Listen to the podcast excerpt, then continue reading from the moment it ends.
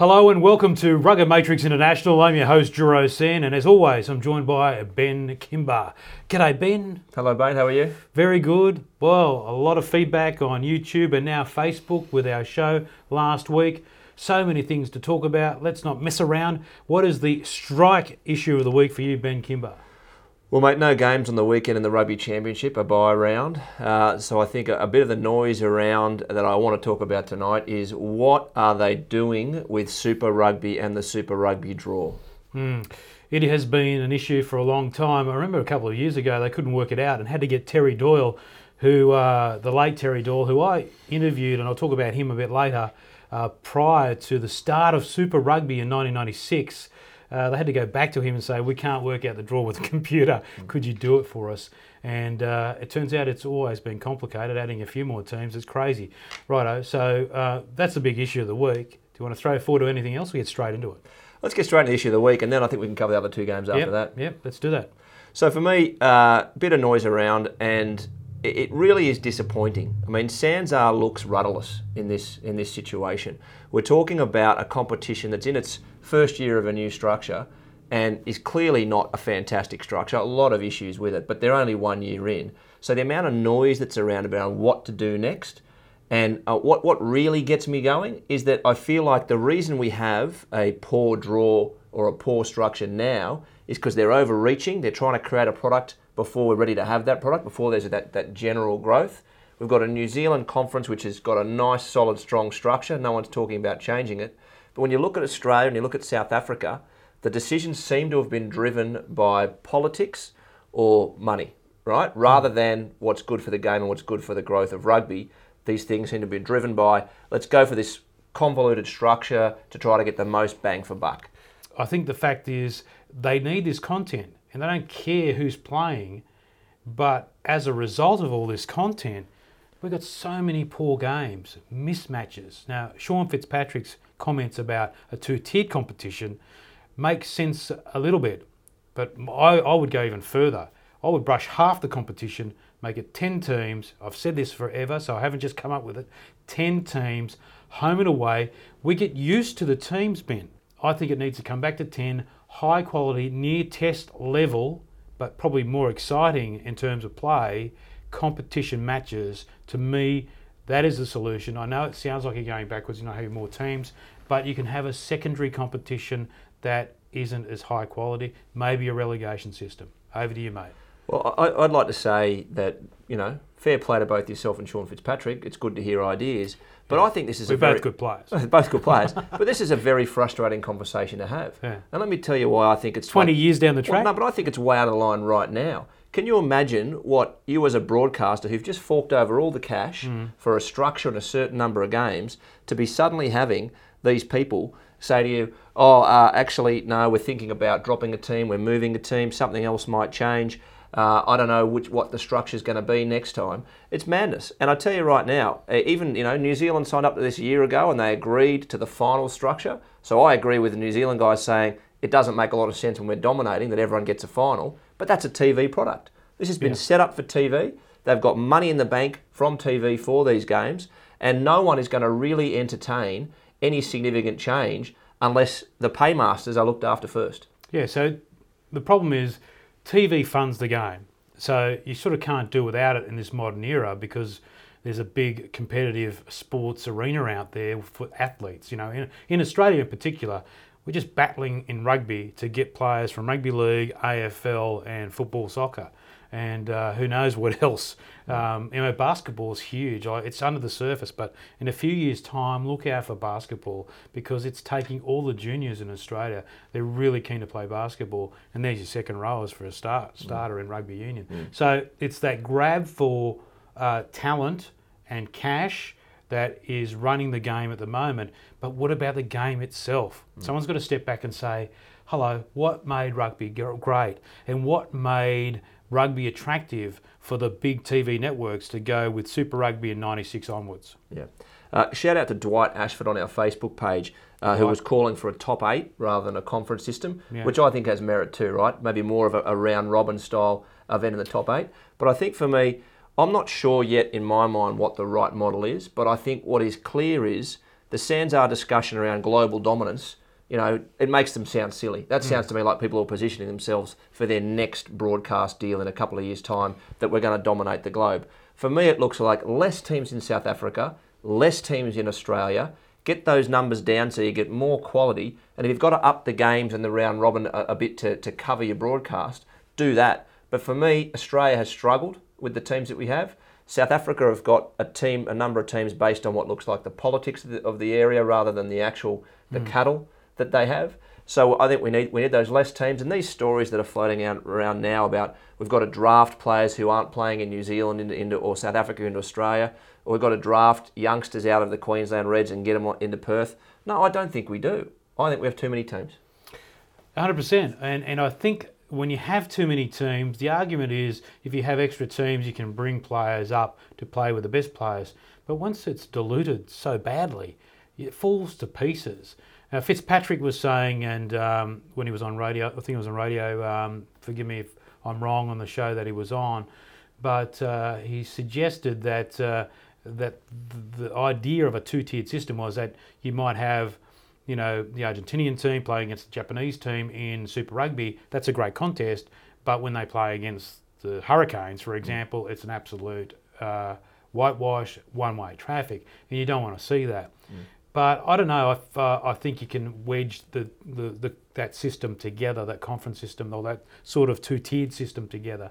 Uh, let's have a look at Europe then. How they've had their pain as well, haven't they? In Europe, trying to decide what is the best way to go, and money's been a big thing there as well. Yeah, and I, I remember, um, I, I, in, you know, as a general statement, I really love a two-tier system because bringing that excitement of promotion and relegation into a competition is excellent. Uh, when I was uh, working at Fox Sports back there, we had Gil McLachlan from the AFL come in and talk about you know AFL, and the one thing that he said that he missed in his game was that promotion relegation. So even at the bottom of the competition, you've got some excitement and you've got your fans involved because they're trying to dodge those relegation spots, or conversely, they're in the second tier and they're trying to work their way up.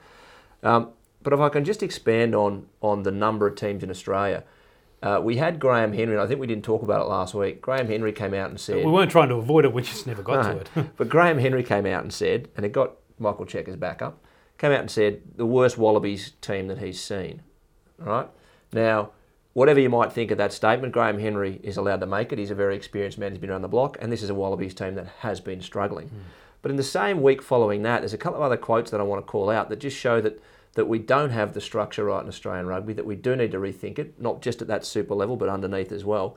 Michael Cheika's come out and said, all the players, the Wallabies going back in the NRC need to lift. He's looked at his own potential squad members and said the Australian players playing in the NRC look like they're just out for a fitness run. They don't look like smashing it up. Uh, one exception to that, Tolu Latu, who came into the, the squad this week, who he, who he wrapped. Um, but the other quote that I was really surprised didn't get more air in Australia in the last week or so was Toutai Kefu, who you and I have talked about as saying, God, we wish we had him now at, you know, at the back of the scrum. Amazing number eight for Australia. He's up there coaching in the NRC uh, uh, in Queensland. Uh, Kefu, uh, who was, was trying to lure Lopeti Timani uh, to play for Tonga, trying to get him to go play for Tonga, uh, and but said if you get the chance to play for the Wallabies, take it. Your family will still be as proud of you if, as if you played for Tonga.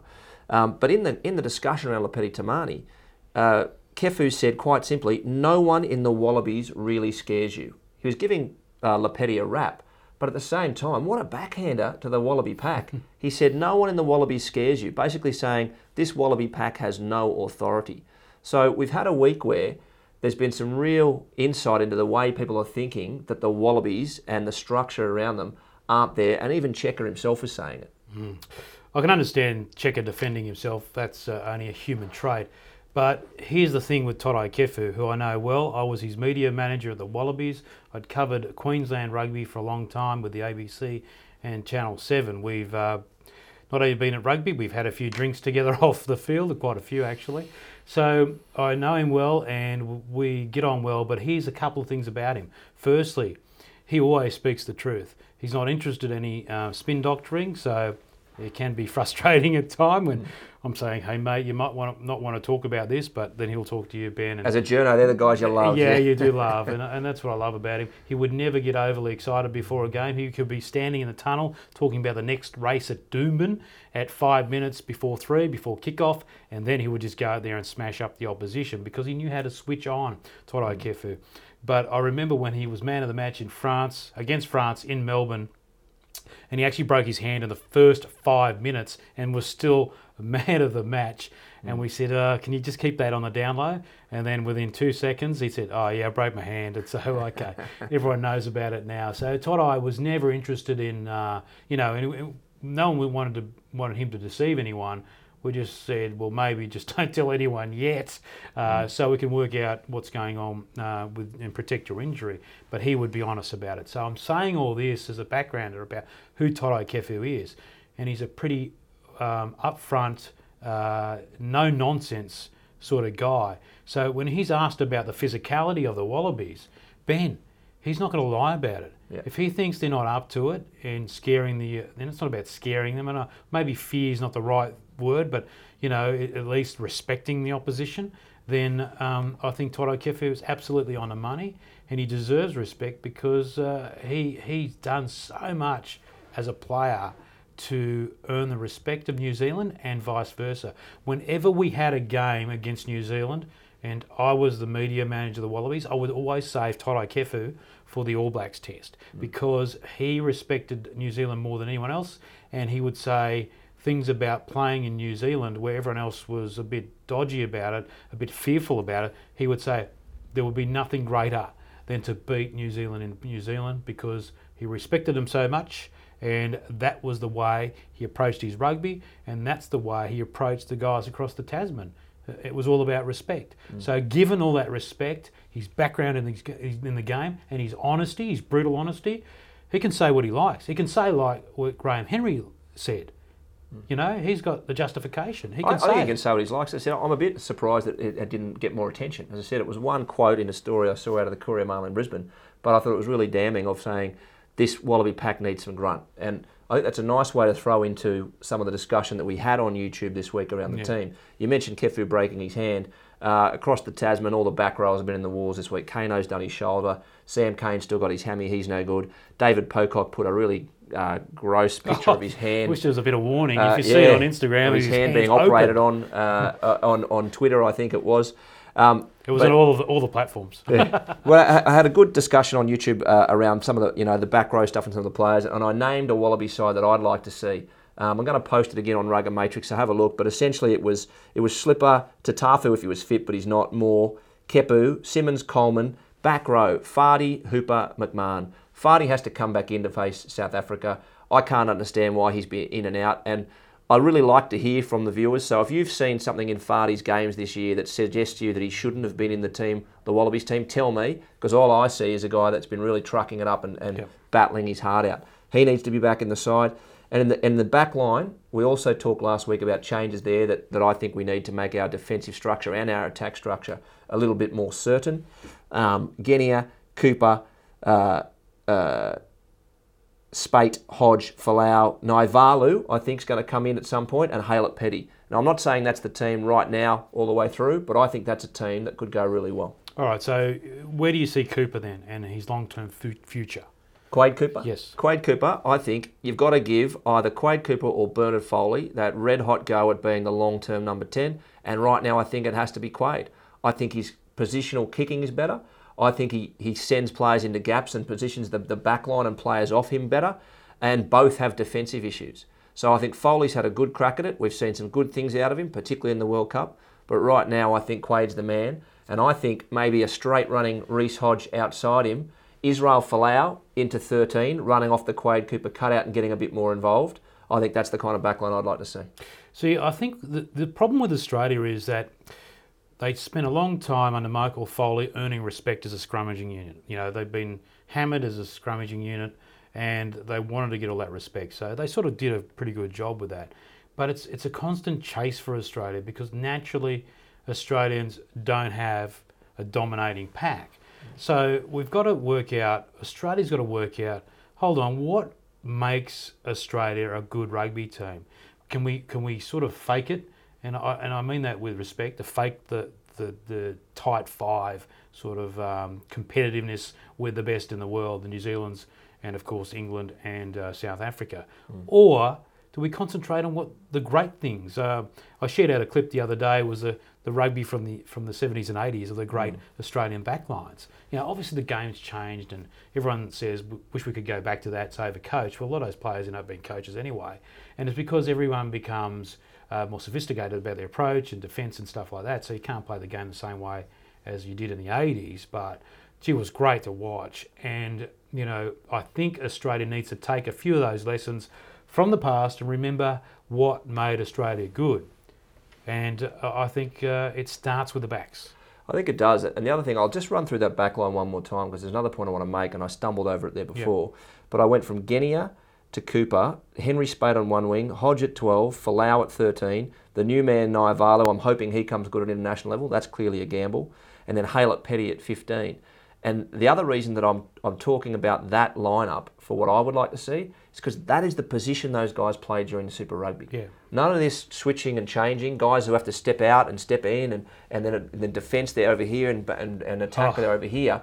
But guys who have been playing there all year, the number of the jersey they're used to, the place in the back line they're used to, and try and build some continuity is what I'm looking That's for. That's my uh, pet hate. Our players that have to step up to a higher representative level, play in a posi- position they haven't been playing in all year. To me, that doesn't make sense. You know, there are the odd player that can do that. You know, uh, but you know, you Well- have to be super special. Well, I'm going to touch on a famous one that was Hmm. picked apart by your mate Beaver Jones, uh, Leon MacDonald, I think it was, back in the uh, in the, in the 03 World Cup, Hmm. and just got picked apart as a guy that was out of position.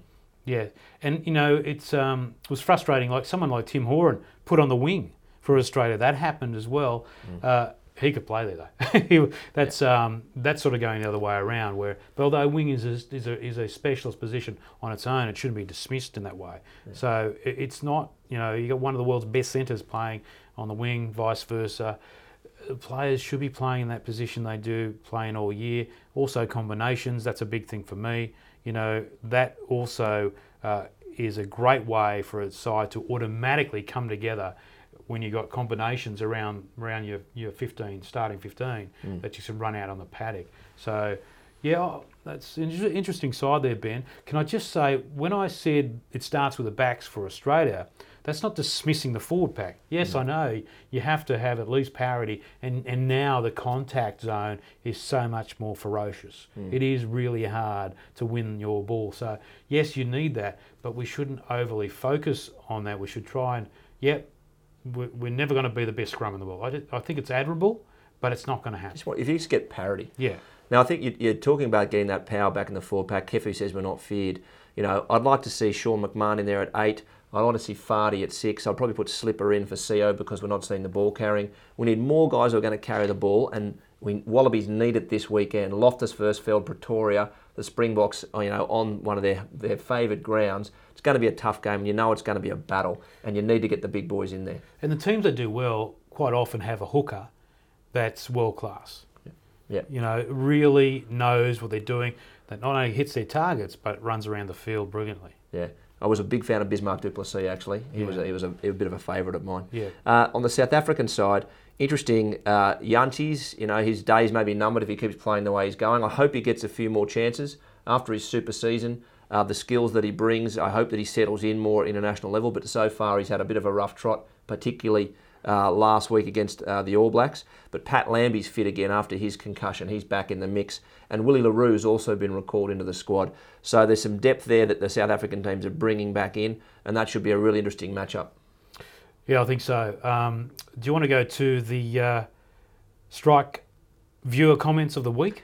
The strike viewer comments of the week. Uh, what I would like to say is uh, some great traction on Facebook this week, guys. We've been really pleased with the amount of viewers we're getting and, and the comments. Keep them coming. We love to hear what you've got to say. It really does drive different thoughts into us. I want to shout out to some of our, our Facebook uh, posters this week, particularly those who tagged underneath some of their friends. Mark Maloney, Bobby Payne, Rapera Harawira, uh, David Yardley wanted both the captain and the captain and the coach gone from the Wallabies. Mario Kerahai, Noble Williams, Kane Mitchell, Maxi Utrich, Mr. Palani uh, Moananu, uh, Milanita Vakatau, and Corey Taylor, Dino Tate, and Alan Bunce. Oh. Thanks, guys. Ben, go Ben. Keep the, keep the comments coming. But the guys I want to call out uh, on YouTube, We remember we had the we had the YouTube handle of the week last week. oh yes. Um, and we had uh, this week. There's a couple. One hypo relaxer. hypo relaxer wants to have a beer with us, and we said we might set that up. We might do a show in a pub. That's our second job. But the handle of the week: erotic Chewbacca. Ah yes. Erotic Chewbacca, mate. If That that's not a great uh, YouTube conjures handle, up all sorts of imagery. But Uh, the- being the- a Star Wars fan, being a Star I Wars think I've got it down here actually. Now, the comment of the week, though, and uh, this will be a nice throw into the other game we want to talk about Argentina New Zealand. Uh, Sport Tempest, though there's a Q in there, not sure about the pronunciation, but Sport Tempest, he really challenged me. Last week I talked about the fact that Reece Hodge, uh, Tim Horan was saying play Reece Hodge on the wing, not at 12, uh, ease him in, and I was saying don't ease him in, play him in the centres. We don't see the All Blacks centres going in via the wing, uh, which we haven't recently, but he reminded me that they've done it plenty of times in the past. Tana Umaga, Sonny Bill, Richard Kahui he all started on the wing. But the point I replied to him was, in those cases, most of the time those guys were talent. You were trying to fit into a side where there was an established centre pairing, more often than not. And again, correct me if I'm wrong. Whereas with Hodge, there's opportunity in the centres. Right, we, we yeah. don't have a settled 12 and 13, and I think there's a chance to get him in there. Oh, I'd agree with that. Absolutely, absolutely. Can I also uh, give uh, one of our YouTube uh, commenters uh, a big rap? Uh, Casual Observer. I think he should be renamed as Sharp Observer because he's noticed that uh, the devices in front of us tend to change week to week. And I had the Samsung tablet last week, and he gave me a big rap about that. But as a tech reporter, I'm lucky enough to swap every week and. Ben's still got the uh, smaller iPad Pro, and this is the Surface Book, which is Small but perfectly formed, mate. uh, Surface Book's actually on the it's on the blink a bit actually, Yeah. so that's why uh, behind it, look at that, old school, old school to keep it going. Um, but casual observer, uh, other than picking up on our technology that we have on the table, and don't forget, uh, thanks to Strike for the viewer comments of the week. Um, that uh, he noticed that in the 20 years of professionalism in his little post, that uh, the timeline has now elapsed to a period where kids 20 years ago saw a career path laid out for them, and New Zealand have hit that timeline perfectly. I'd love to actually do a, a nice timeline about how things worked out since 1996 when Super Rugby started.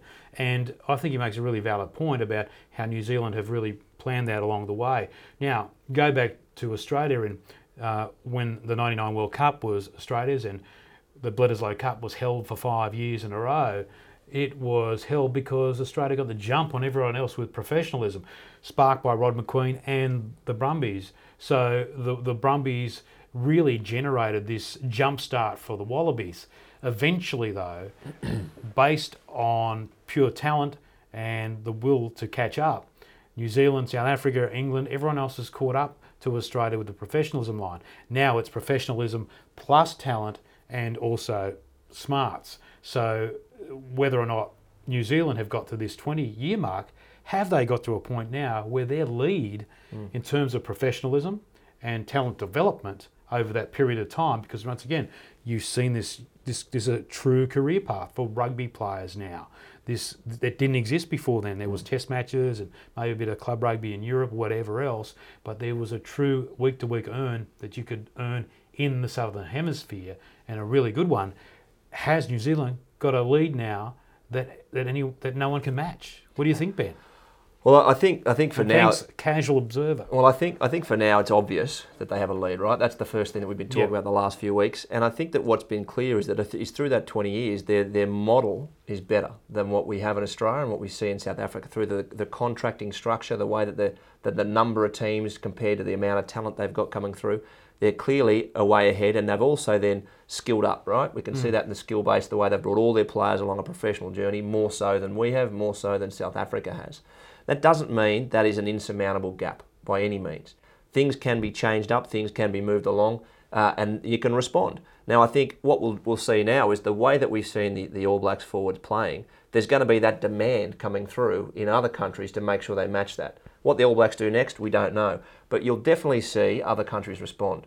And another part of the conversation we've been having on, on YouTube and on Facebook has been that the All Blacks will lose, right? They're on a, they're a great streak now, and how, how long it goes, we don't know. And All Blacks fans enjoy it while you can. They'll lose at some point, and there'll be someone who gets their stuff together, right, and, and works it out on the park. Might be Eddie Jones in 2018 the way they're going, but it's going to happen. And when that happens, you'll see things start to shift again. All right, so the one team that's got it all right so far, the Rugby Championship, it's all over. So New Zealand and Argentina, do they bother turning up? Mate, I think that's going to be a really interesting game. I think uh, New Zealand on the road to Argentina. Argentina will find an extra leg at home. They're a, they're a rough, tough team, and they'll they'll want to get stuck in at home.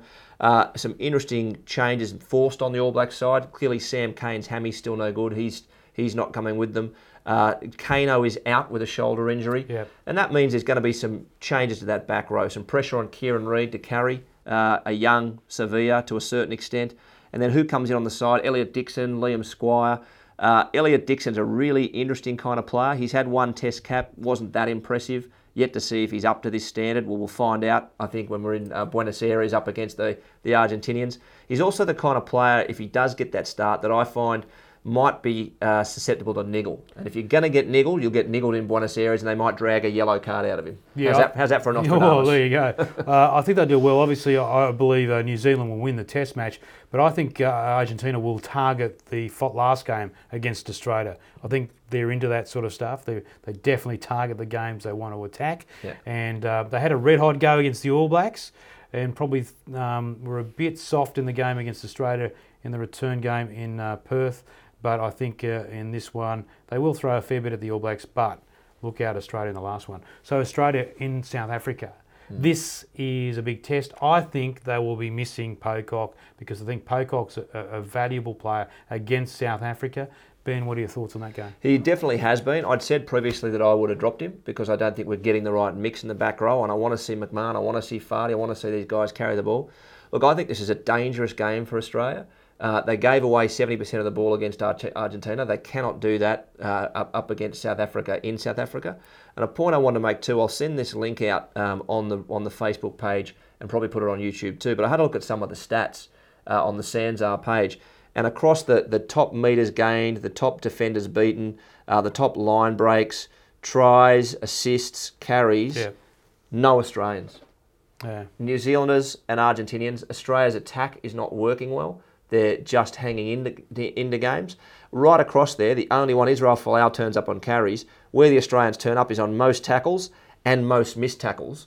Both Pocock and Hooper at the top of those lists. Yeah. So I think really this game in South Africa is a danger one. If Pat Lambie does come back in, I think a bit more of a control around the park for South Africa. I think it's danger. I'm going to tip South Africa in a close one, though that one could go either way. Yeah, absolutely. Could be close, but if South Africa get their, uh, and I've been there many times on the sideline of South Africa, and when they get their tails up and they get a roll on, it could be ugly for Australia.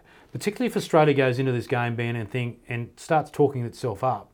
Um, that's the big danger. They've got to stop this talk about how good they are and actually put it in on the paddock, and then after that, yeah, maybe you'll get respected. Maybe Graham Henry will go a bit lighter on them. so um, I, I, I can see, even though, and I know there was one comment on uh, on YouTube as well about uh, surprised that I thought South Africa was so good, given the, the state of the game there and the commentators gave it, giving it to them. Sometimes I think it's it's better to observe a team from the outside, and and and I have seen this before with South Africa, but there's so much talent in this side, and it is due for regeneration. And I think to me, that's why South Africa are going to be dangerous. And as you're right, I'm absolutely on your um, hammer here, and I, I agree with you, Ben, that um, this is a massive danger game for Australia. Doesn't mean they can't win it, but they have to park the talking and do it on the field because if they don't, they're in for a touch up. All right, I'm going to go New Zealand by about 15 to 20, South Africa by about five. All right, uh, same on New Zealand, but I think South Africa could be 15. So Australia, uh, I don't think it's going to be a good trip to South Africa, uh, put it that way, and then they have to go to London Yeah, for the Argies. for the play Argentina. So look out for that one. Ben Kimber, thanks for joining us for episode two two one. Thank you, Giro, and everyone. Keep the comments coming. As I've said, it really makes us think and pushes us around. If we're wrong, tell us we're wrong. Tag a friend, post a comment. Yeah, absolutely, and share it out. Thank you, Ben Kimber, and thank you for joining us. And please keep the messages coming on social media and, and spread the word. It's been a phenomenal couple of weeks, and uh, we're really glad to have everyone on board, and we'd love to come out and do a show, uh, a public show in a pub somewhere. I know Ben's been hammering me on that one. So thanks for joining us. We'll see you next week on Ruggo Matrix International.